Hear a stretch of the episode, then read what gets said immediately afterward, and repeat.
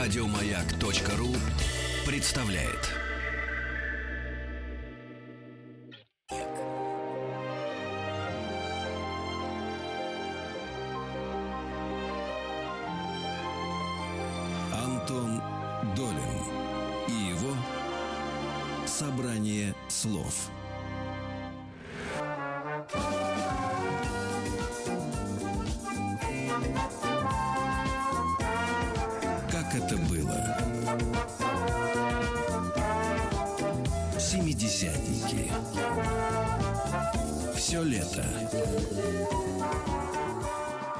На маяке.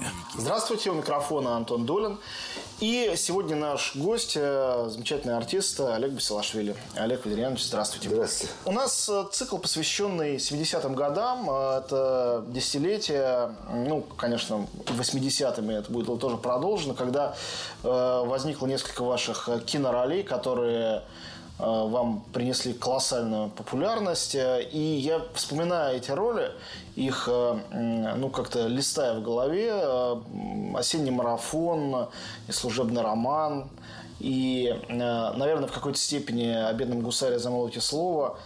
Э, Подумал, что слово, которое возникло как э, термин в последние только годы, а, слово «рукопожатность», оно э, странным образом и есть та тема, которой э, в очень большой степени эти фильмы посвящены. И фильмы, и ваши там герои. И я подумал об этом э, странном как, совпадении, рифме какой-то, что ли. Э, вот у вас нет такого ощущения, что мы сейчас в каком-то смысле переживаем эти новые 70-е или новый застой? Или это просто ну, мои какие-то фантазии ни на чем не основаны? Вы знаете, я не думаю, что мы переживаем новые 70-е. Мы просто переживаем э, 15-20 год. Ах, вот Больше как. ничего. Что лучше, что хуже, не знаю. Сравнивать не могу. Мне, честно говоря, очень многое не нравится. Ну, вы знаете, еще не нравится еще и потому, что все-таки мне уже 80 лет. А тогда, в 70-м, в 70-е годы, мне было, значит, сколько? Э, За 30. Это большая разница. Человек, который достиг 80-летнего возраста, чувствует себя несколько иначе, все кажется вокруг затуманенным. Теперь иное, как говорил Маяковский, сет височный блеск и взоры затуманены. Вот это то самое. Но вспоминая семи- эти 70-е годы, конечно, вы правы, абсолютно. Но это были годы честные, с позиции культуры.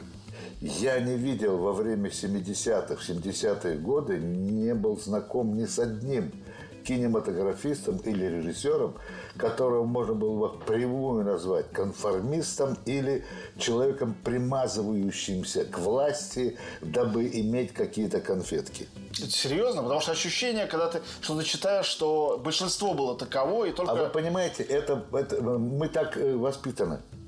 У у нас в башке такое, в душе. Мы все за, так сказать, ленинские нормы. Тогда это было. Это конец 60-х годов. То есть Сталин исказил, а вот Ленин, мы надо идти по ленинскому пути. И остатки этих ощущений в 70-е тоже годы, они продолжали жить. Поэтому любое произведение культуры, искусства, ну почти любое, было посвящено этой теме. А, И мне кажется, что эти годы, они в какой-то степени значительно светлее с точки зрения культурной атмосферы, нежели чем сегодняшние. Казалось бы, надо сказать наоборот. Но мне кажется, что это именно так. Но если возьмем, например, такой фильм, как ну, вот, э, «Осенний марафон», да, Георгия Данелли, Мне всегда хочется добавить и Александра Володина. и Александра Володина и так далее, да? Это же не просто фильм о любовном треугольнике. Естественно, это главное занимает он, она и еще она. Ну, да? понятно, что это там не главное, а просто некая структура, форма Структура, да. классическая. Главное, это что в этом фильме? Это фигура советского интеллигента, умного, доброго, порядочного человека, который не может сказать «нет», когда требуется сказать «нет». И не может даже руки не подать. И не может Хотя не не, подать не руку. хочет А подавать. почему? А потому что неудобно. Ну, человек подал руку, а ты ему не отвечаешь. Ну, как это? Прилюдно оскорбить человека. Неудобно. И вот это вот наша интеллигентская неудобность, эм, ну что же, в конце концов, может быть, и в этом и есть сермяжная правда, она же пасконная и домотканная, как говорил Лоханкин, да, по-моему, Лоханкин говорил? Да, Может да. быть, да. Да-да. Вот. Понимаете, она и привела к таким тяжелым последствиям, когда интеллигенция просто, так сказать, сидела и чувствовала, и не более. Вот вы говорите об этом а, а, как явлении советской постоттепельной интеллигенции. И, наверное, вы правы, это не поспоришь. Но а, я тут же вспоминаю классику и понимаю, что вот традиции м, романов, а в случае там Чехова уже и пьес, э, посвященные лишнему человеку, это и есть формирование вот этого интеллигента после э, как бы сумасшедшего Чацкого, который всем все в глаза пытался говорить, за что и был выгнан. Э, они все, даже там эти романтические Онегин с Печориным и последующие герои Гончарова, какой-нибудь Обломов, не случайно тоже в, э, в советские годы был настолько популярен прекрасный фильм, сделанный Михалковым, или э, чеховские герои, они все такие же, э, такие мягкие герои, которые не могут сказать нет, которые живут в этой вечной неуверенности, которые подвешены даже между женщинами, и тем более между э, там карьерой и творчеством, и они не могут, и они как-то висят между этим всем, не могут никуда деваться, и похоже, что это какая-то вечная русская судьба, что она и не связана ни с какими эпохами. Да, вы понимаете, в чем дело? И вот, наконец, когда разрешили говорить то, что думаешь, ведь у нас как? У нас же не снизу происходит инициатива, а всегда сверху. Иван Грозный, Петр Первый, там, я не знаю, Александр Второй, да, Ульянов Ленин, все сверху, сверху. А народ только выполняет более-менее все предначертания с той или иной долей ненависти к народцам. Больше ничего. Так вот, разрешили вдруг говорить то, что ты думаешь. Не до конца. Нет. Но вот на, на 70%. Съезда народных депутатов СССР во главе с Горбачевым. Посмотрите, сколько людей возникло. Ну, я даже это не- невозможно пересчитать. Просто называю. Оказывается, Ельцин, Афанасьев, Собчак, какая-то Старовойтова, да, какой-то Ковалев, кто такой, Маловствов. Еще, еще, еще ряд людей. Просто я не хочу время занимать. Вы все эти имена помним. Оказывается, в людях-то все это бродило. И будем это называть не 70-е, это 90-е годы, 80-е конец. Но это последствия того, что было зажато в 70-е годы, но оно было. Оно было. Оно было под спудом. И вот Горбачев открыл, приоткрыл крышку. Это вырвалось наружу. Так что И 70 как пара развеялась, и Да. больше этого нет. нет. А потом возник съезд народных депутатов Российской Федерации во главе с Ельцином, который произвел все реформы в нашей стране, плодами которых мы до сих пор пользуемся. И благодаря этим реформам, несмотря на их половинчатость и недоделанность до конца, то, что их не довели до конца, мы все это прекрасно понимаем, произведено только ну, несколько букв А, Б, В, Г, и все. Больше ничего не сделано вместо до буквы Я не дошло. Как бы начали реформы, разбежались перед этой пропастью, в которой Россия неслась, прыгнули на тот берег, и в это время в лед бах, и мы летим вниз. Вот такая история. Но они были начаты. Поэтому все, что мы сейчас имеем хорошего, это все плод вот этих, этой каши 70-х, 80-х годов.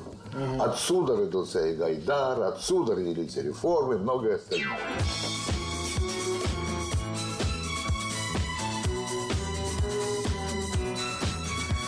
Семидесятники. Все лето на маяке. Скажите, а а если, ну вот в чисто как бы искусствоведческую сторону попробовать удариться, э, очень много говорят, ну сейчас вообще... Да, простите, Да. я вас перебью. Еще вот вы сказали «Горе от ума» о Чацком. У нас был спектакль, поставленный Товстоноговым, великим режиссером. Знаменитый Сейчас спектакль, я знаю, ну не видел его, Да, конечно. вы понимаете, какая история? Пушкин сказал про Чацкого, он не умный человек, потому что он мечет бисер перед свиньями. Он обращается с прекрасными монологами к людям, в которых он видит тупых чинуш, карьеристов. Ну, зачем перед ними, так сказать, унижаться? Спектакль Товстоногов был выстроен иначе. Юрский играл совсем иначе. Первое. Когда начинался спектакль, вся труппа, занятая в этом спектакле, стояла на сцене. Это были такие лестницы в главный колонный зал. Все стояли. И ведущий от театра говорил, сегодня такого-то числа представлена будет комедия господина Грибоева. Действующие, начинают Фамусов, тот кланяется, уходит, такая-то, такой-то. И постепенно сцена пустеет. Остается один ведущий. И говорит, действие происходит в Москве, в доме Фамусова. Затемнение, опять свет, никого нет. Пустая сцена. Дом. Дом Фамусова. И вдруг наискосок в воздухе загораются слова. Догадал меня черт родиться в России душой таланта. Пушкин. Ну, это, конечно, обком КПСС все это снял. Но это был такой-то. Затем, у нас Чацкий, он не обращался к своим партнерам. Он понимал, что такое Молчалин, что такое Фамусов. Ошибался в Софье, но в конце концов прозрел. Репетилов, ну и так далее, и так далее.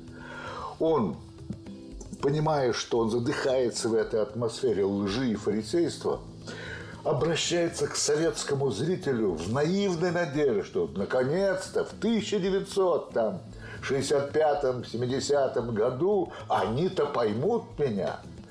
И за этим была такая трагедия, потому что в зале сидели точно такие же люди, каких представлял там полиция Мака, Лавров и. Ну, не все, конечно, но большинство. Ничем не изменилась Россия. Это был такой многослойный спектакль, поэтому он был настолько популярен и интересен, не сходил у нас со сцены долгие-долгие годы. Вот, так что я вас перебил, меня извините. Нет, нет, я, конечно, извиняю. Э, и вот хочу, говорю, плавно перейти к, ну, не знаю, к жанровому, что ли, вопросу. Э, сейчас э, у нас бал правит, ну, в очень большой степени ностальгия, особенно в отношении кино.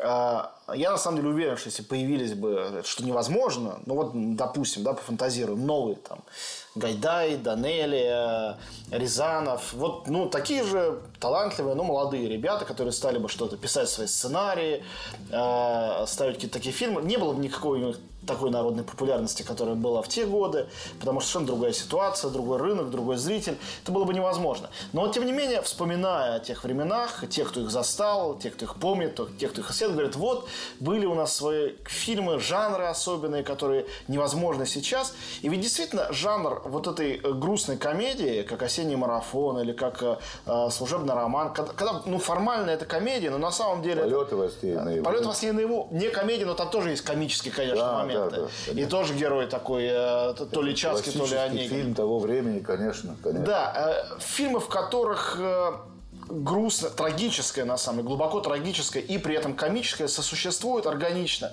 И именно это прельщает. Потому что у людей есть какая-то меланхолия, которую они оттуда черпают, и которая им льстит. И, с другой стороны, они могут посмеяться над этим тоже, и в том числе над, над собой со стороны.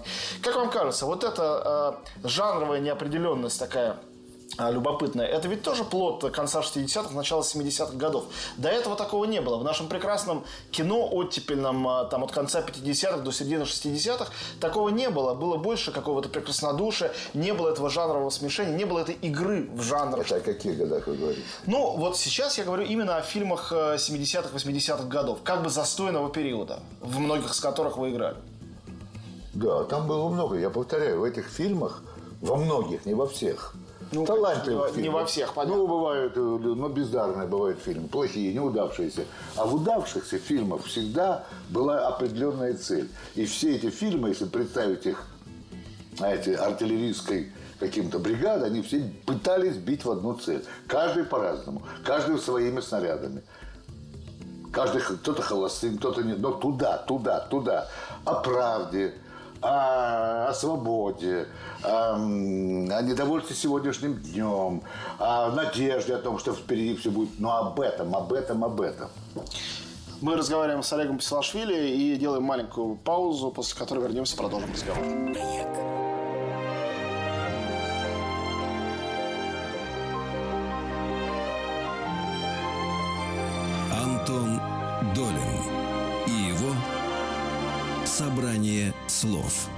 Мы снова здесь. Антон Долин э, и Олег Басилашвили, гость нашего эфира. Э, Олег Валерьянович, вот э, мне очень нравится, как вы, вспоминая, рассказывая о каких-то важных для вас вещах, современный материал с классическим и театр с кино, ну, как бы сводите на одном и том же поле. Понятно, что это все объединено вашей конкретной карьерой и вашими конкретными работами, что там одновременно вы играли в театре какие-то важные спектакли и снимались в кино. Тем не менее, тогда, когда вы, как молодой молодой человек начинались. А, Все-таки началось все самое для вас важное с а, театром, со сценой или кино? И если с театра, то в какой момент а, кино пришло и наступило на это все? И насколько наступило? Да, ну, конечно, конечно, любой молодой человек, артист, мечтает быть узнанным, мечтает о популярности, о славе, чтобы все его узнавали и так далее. Конечно, я относился к числу таких вот людей, естественно. Театр для меня, конечно, занимал первое место, я там получал зарплату, я надеялся там что-то когда-то, может быть, сыграть.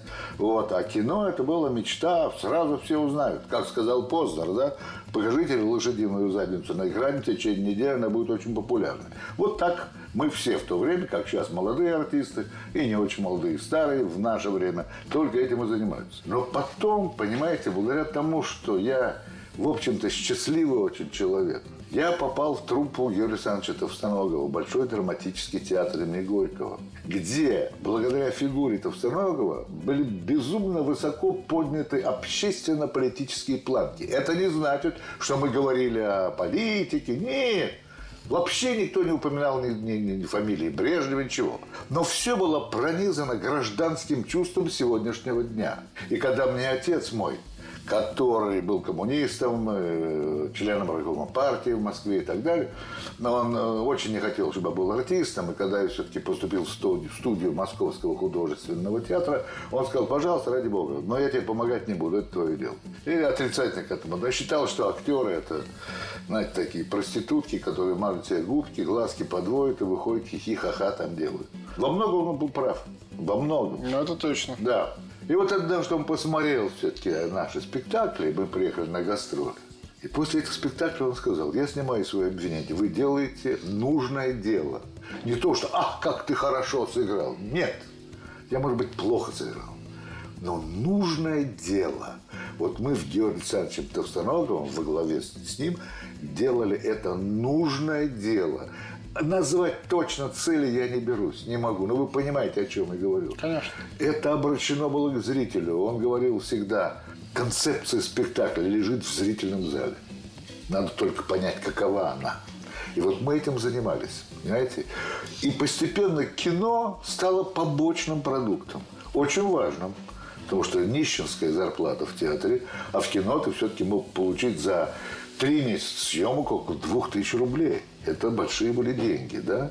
И не только в этом дело, но и популярности, и разговоры, тебя уже знают и так далее. Но все это только благодаря Большому драматическому театру, где Георгий Александрович Товстоногов выводил нас на уровень органики именно сегодняшнего тогдашнего дня. И внешне, и внутренне. Не всегда это получалось, но в большинстве случаев получалось. И недаром возникли в Большом драматическом театре артисты, которые знает вся страна. Это Капелян, Юрский, Лавров э, и многие-многие другие. Да? Многие. Их почему знают? Так как знают сегодня артистов несчастного погибшего Фоменко. Они сейчас определяют художественный уровень этих сериалов и фильмов, потому что у них был режиссер Петя Фоменко, который их вывел на этот путь. Ну, мне кажется, в Петербурге есть такой театр, театр Додина. Театр Додина, совершенно верно. Но об этом мы потом поговорим, о театре. Я говорю только сейчас о себе, о себе как эгоист. Вот в чем дело. Поэтому, а, опять-таки, повторяю, возвращаясь к своей мысли, что вот эти 70-е, 60-е годы, Вознесенский, Евтушенко, Ахмадулина там и так далее, и так далее, художественные выставки, они все подготавливали почву, подготавливали и подготовили благодатную почву для нравственного подъема. Не так, как в «Бесах» у Достоевского бунт и огонь, и пожары, кровь. Нет – Нравственный подъем. Вспомните, какие глаза были у людей, которые заседали на съезде народных депутатов СССР. Откровенно, чисто, Сахарова того же возникли люди. благодаря тому, что наша российская советская культура всеми своими щупальцами, что ли, подготавливала вот этот подъем вверх над уровнем океана. Мне нравится слово «щупальца» в этом контексте. Ну, потому что... я не точно сказал. не Нет, щуп- нет, это хорошо звучит, потому что э, мне кажется, что э, сегодня наша культура напоминает такого слегка спятившего спрута, у которого одно щупальце не знает, что делает другое, они все какие-то перепутавшиеся. И я как бы Вы задаю... знаете что, я вам так скажу, Антон. Не надо особенно унижать, что ли, критикой многое того, из того, что делается в кинематографе. Я не о театре говорю. Я видел много сериалов, кстати, как это ни странно, которые производили для меня большое художественное впечатление. Это серьезная работа. Несмотря на этих продюсеров, их команды, кого брать, кого не брать, время ограниченное на съем, я вижу, иногда возникают подлинные произведения искусства. Ну, назовите тогда уж, Пожалуйста, говорите. первое, что в голове вертится, ради бога.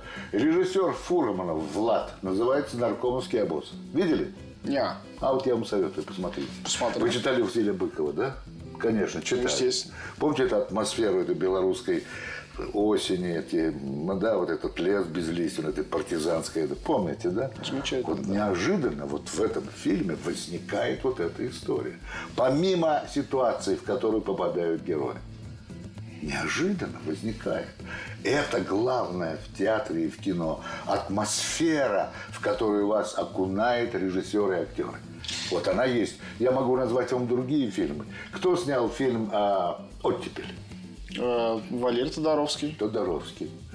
Очень мне понравился этот Но тут я согласен с вами. Мне кажется, точно Она снята в идиотском стиле кубанских казаков. Но он же этот стиль э, выворачивает наизнанку. Ну да, но не чересчур. Вот Ну, по не эти все эти чересчур, да. колхозницы в этих расклешенных юбочках, которые пританцовывают и поют, этот режиссер сумасшедший, который замечательно играет, Ефремов пишет, да, и все актеры блистательные. Мне кажется, да? Цыга- Цыганов там просто лучшую свою роль сыграл. а практически главный Это герой оператор? там- Оператор, да. При- при- прекрасно. Стайный человек, тайна. Знаете, и за каждым из них есть тайна. Он Тайна. фоменковский артист. Значит, значит, все-таки не так уж плохо дело. Даже в сериале и то сделано вот так. Я не говорю о других фильмах, так можно назвать десятки. А есть ужасные, конечно. Мы говорим с Олегом Басилашвили, делаем маленькую паузу и сейчас вернемся.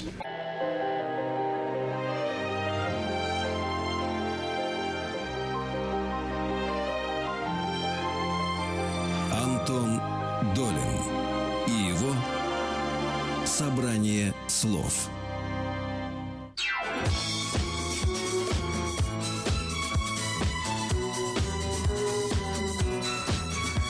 Семидесятники. Все лето на маяке. Мы снова э, здесь, Антон Долин и Олег Басилашвили, гость нашего эфира. Олег Валерьянович, ну, э, вы начали с того, как э, сейчас э, вы совсем не так, как в молодости смотрите вокруг, и потом пришли к какому-то поразительному оптимизму, начиная хвалить просто буквально все. Сериалы, ну, сериалы у нас сегодня э, э, такое специальное место, куда каждый культурный человек считает себя обязанным кинуть несколько камней хотя бы, а вы наоборот. И это понравилось, и то.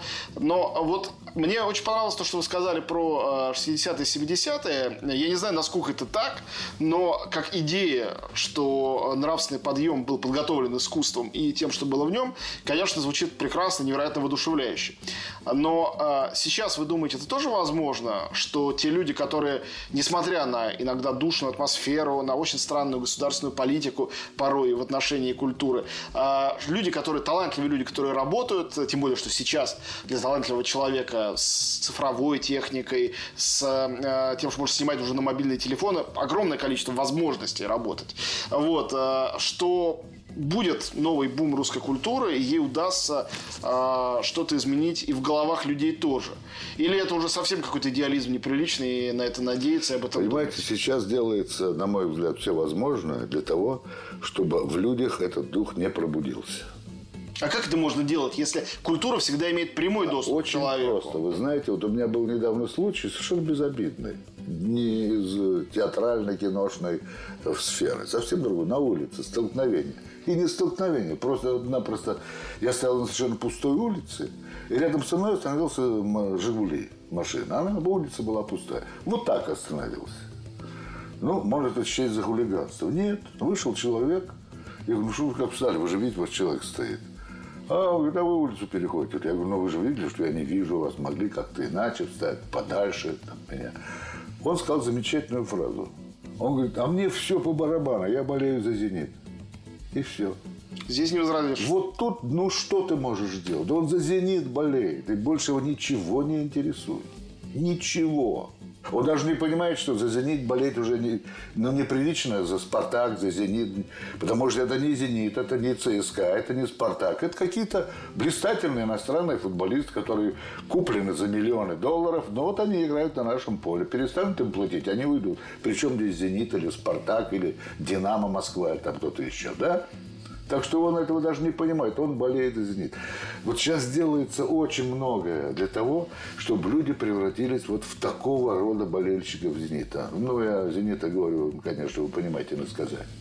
Наблюдая за тем, что происходит в особенности в театрах и по телевидению, волосы встают дыбом. То есть это, вы считаете, знак какое-то падения культуры Это просто... знак падения нравственного чувства. Просто-напросто. Или человек, который демонстрирует свои часы. Ну, это же неприлично. Я встречался в Америке, э, когда был на гастролях, с богатыми людьми.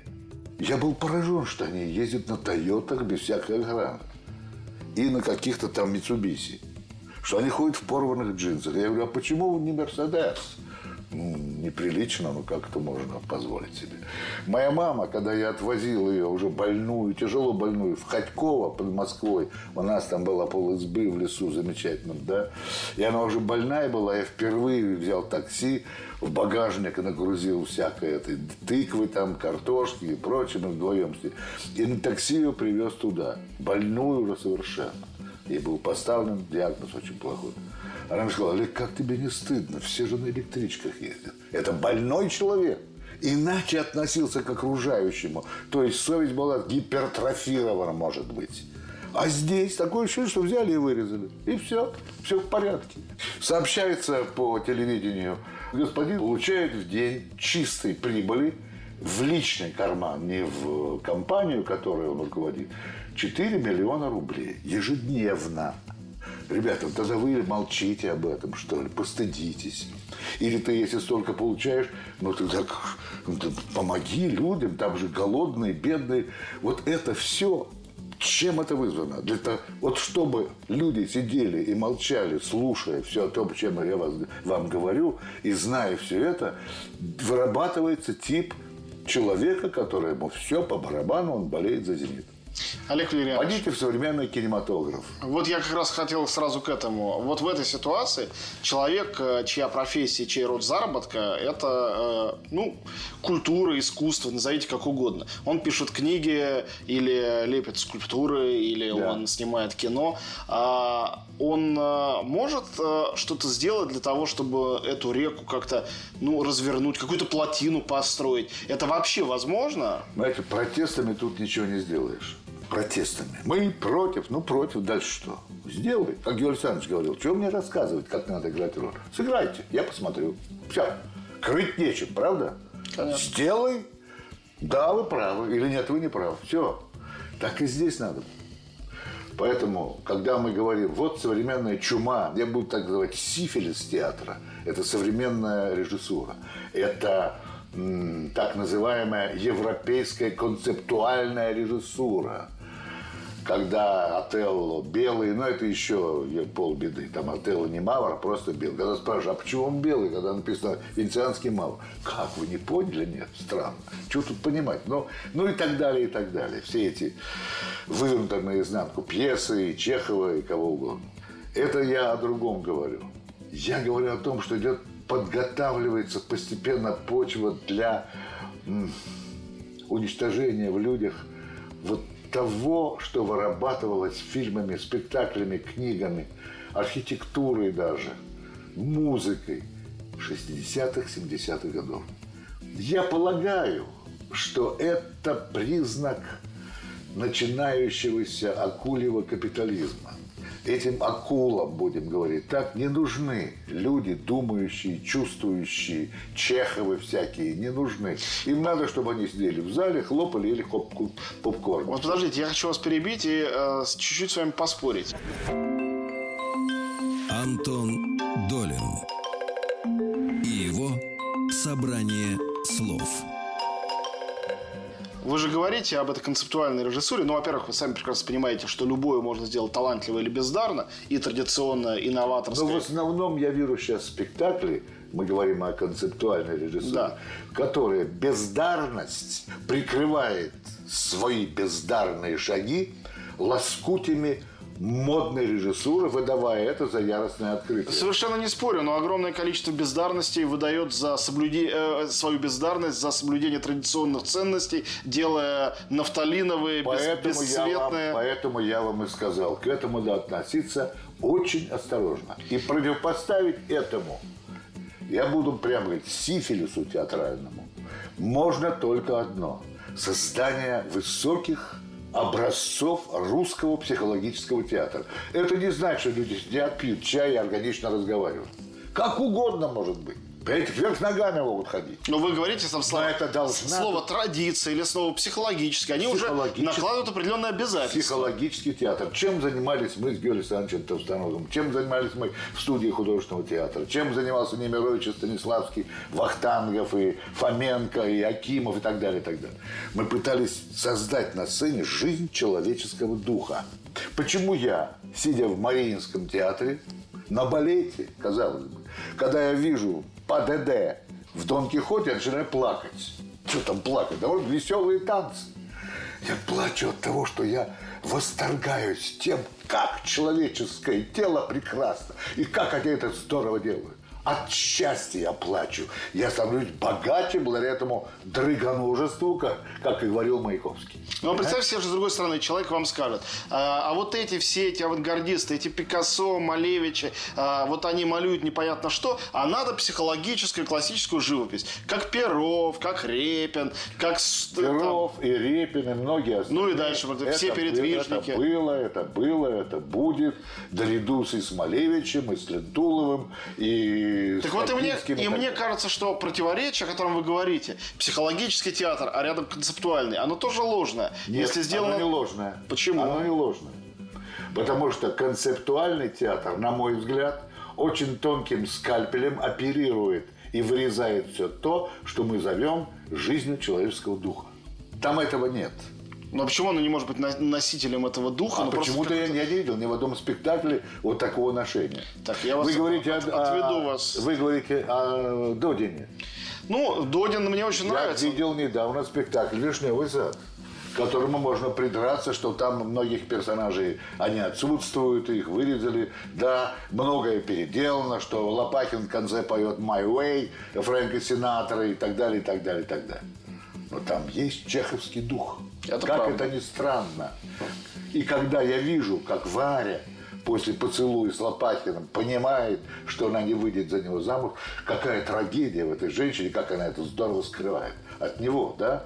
Когда я вижу, как Гаев ест анчоус во время монолога этого пьяного Лопатина, я понимаю, что такое Гаев. Мне становится их жалко. И когда они просят показать на экране, уходя, покажите нам еще раз эти фильмы, вот этих э, любительские съемки, как мы жили когда-то в этом вишневом саду. Он им не дает, им дает круглые железные коробки с пленкой каждому. Они берут эти пленки, прижимают и уходят. Это Чехов. Не знаю, все-таки это легче. Было бы сложнее, труднее, но, по-моему, было бы интересно, если бы это игралось так, как когда-то Качалов, например, играл Гаева в художественном театре. Когда я понимал, что такое для него уйти из этого дома. Когда он говорил «сестра моя, сестра моя», и ничего не мог сказать, вытаскивал изо рта громадный носовой платок и запихивал его себе в рот глотку, чтобы не слышно было рыданий. Это было абсолютно искренне сделано, и зал весь рыдал. Потому что понимаешь, что происходит с этим человеком. В концептуальной режиссуре можно и так. Можно подать лошадь, она будет бить копытом. И вы понимаете, что они уезжают. Лошадь еще накакает на сцене. Абсолютно реализм. Но того, о чем я вам говорю, нет. Как можно противопоставить одно другому? Не надо. Пожалуйста, пусть существует такой театр, о котором мы с вами говорим. Но рядом пусть существует и другой театр. Вот тот, который занимается жизнью человеческого духа. И нельзя, что придут гении. Могут и бездарность этим заниматься. Надо побеждать так, как победил Константин Сергеевич Станиславский Миргольда. Мерхольд в свое время, он же ученик Станиславского, Немировича, он, его называли гениальным режиссером, он ушел, да, и стал заниматься вот своими формальными изысками. И поставил замечательный, как мне говорят, спектакль «Лес» Островского, где ходили в зеленых париках, Ильинский там ловил какую-то рыбу там и так далее, и так далее. Станиславский посмотрел и сказал, ну что же, это очень талантливо. А давайте попробуем поставить Островского, ну, по-мхатовски. Да, давайте. Я этот спектакль видел. Я вам только один пример приведу. Матрена в исполнении артистки Шевченко. Такая великая была актриса в художественном театре. Вот она выходила, она одета, у нее бантик на голове. Такая женщина дородная, она хозяйка там этого дома. Но было полное ощущение, что вместо мозга у нее в голове бильярдный шар. Вот как этого добился Станиславский? И это было так смешно. Не надо было одевать зеленых париков, выводить лошадь, которая какала бы посреди сцены. И все говорят, какая новость. Выходила идиотка, думающая, что она безумно умная хозяйка дома. Я сразу вспоминаю Хармса, я вынул из головы шар. Прекрасно там был диалог вот ровно с этим, а, примерно ровно с этой мыслью. А, мы разговариваем с Олегом Басилашвили, я напоминаю об этом, а, и после маленькой паузы мы продолжим разговор.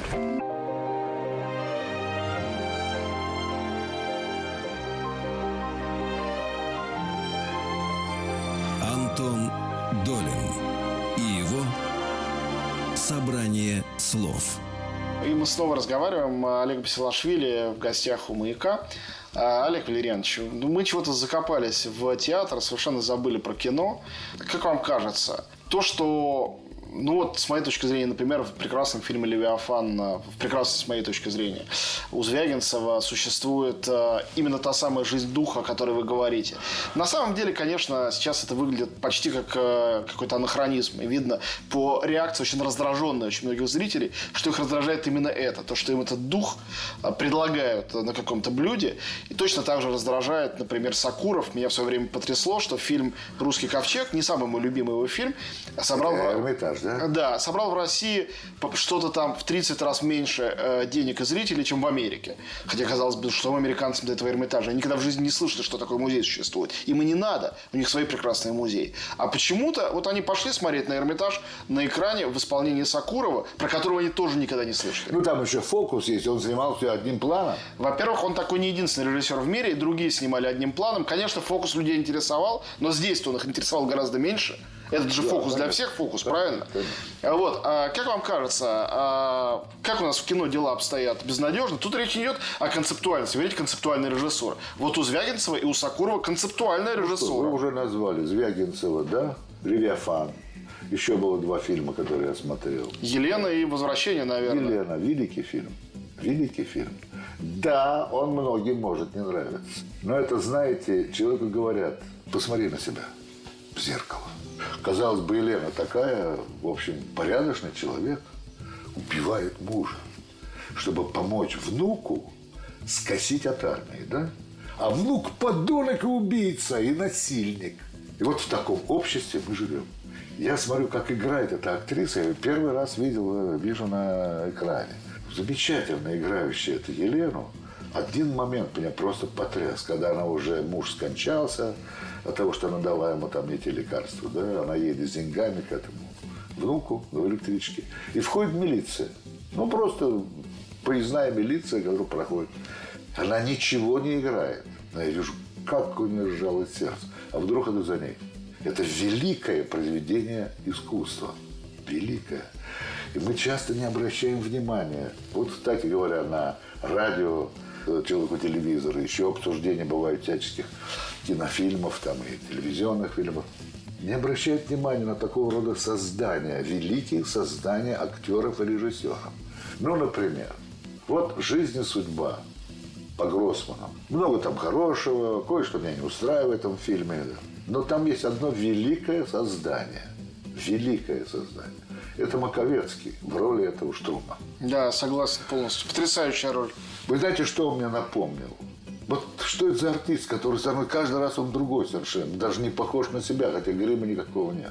В свое время я встречался с Эмил Яковлевичем Маршаком. Будучи мальчишкой, в Доме пионеров он приходил к нам. Я был мальчишка, он уже не молодой человек. Зарабатывал деньги. В Дом пионеров на Покровке. Дом комод синего цвета, вы знаете его там. И читал в облупленной комнате. Это было во время войны. Голодные ребята рваные сидели, слушали, Маршак читал какой-то там свои.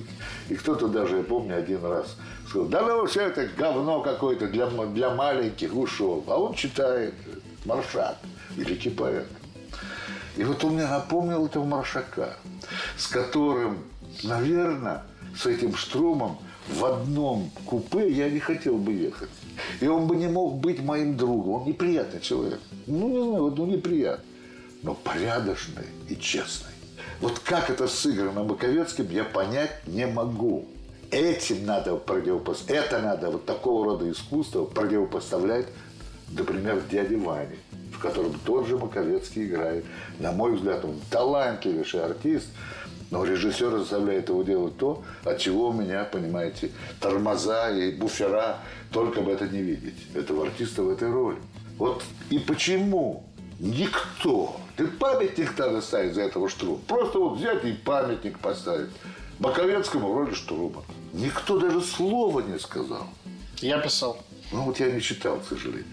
И я мог бы вам сейчас просто кратко, времени мало, э, назвать 5, 6, 7, 10 таких ролей, о которых можно говорить в таких же восторженных тонах, как и говоря, и режиссеров тоже. Весь вопрос в том, что, к сожалению, настолько упорная и целенаправленная идет работа по развращению зрителя, по отъему у него нравственных чувств и выдаче за подлинный театр, за подлинный кинематограф щекотания ниже пупка – очень трудно пробиться, например, балладе о солдате сейчас. И раньше было трудно. Вы видели «Голый остров», да, этого Каната Синда, да. Я в Киеве смотрел как раз тогда, когда в Москве был фестиваль. Я оказался один в зале в результате. Все ушли. Ну, неинтересно. Какой народ был, так его сделали еще хуже. Олег Леонидович, скажите, а вот э, вы сейчас очень редко э, снимаетесь, я не знаю, что сейчас э, в театральной вашей жизни, поскольку далек от Питера. Это почему? Ерунду какую-нибудь предлагают? Не может быть ведь, чтобы не и предлагали? ерунду предлагают, и не очень даже и предлагают. Но что вы хотите? 80 лет человеку. Ну, кого я могу играть? Ромео? Или кого? Ну, Лира. А, а, кого? Ну, Лира. Отказался. Мне предлагали в театре. Я отказался. Лира должен играть либо великий артист, либо в какой-то концепции, которая меня бы интересовала. Мне такой концепции предложено не было. Я сказал, что это должен играть Симонов, Луспекаев, Ливанов, но никак не я. Какой я Лир. Нет во мне этих данных. Поэтому я не хочу проваливаться. Зачем мне это надо? И вам не советую, сказал режиссер. Но все-таки будет ставить другим артистам, дай бог им здоровья. Может, я был неправ. Что касается фильмов, вот сейчас лежит сценарий, очень хороший сценарий «Мирешка». Называется «Не ждали». Это о человеке, который не может вписаться в сегодняшний день. Он просидел в сумасшедшем доме, обколотый специально, чтобы его вырубить из этой жизни. Его похитили оттуда, и он постепенно приходит в себя и видит, что происходит вокруг, и не может вписаться ну, как бы проснулся вот сегодня, понимаете, а был усыплен дома.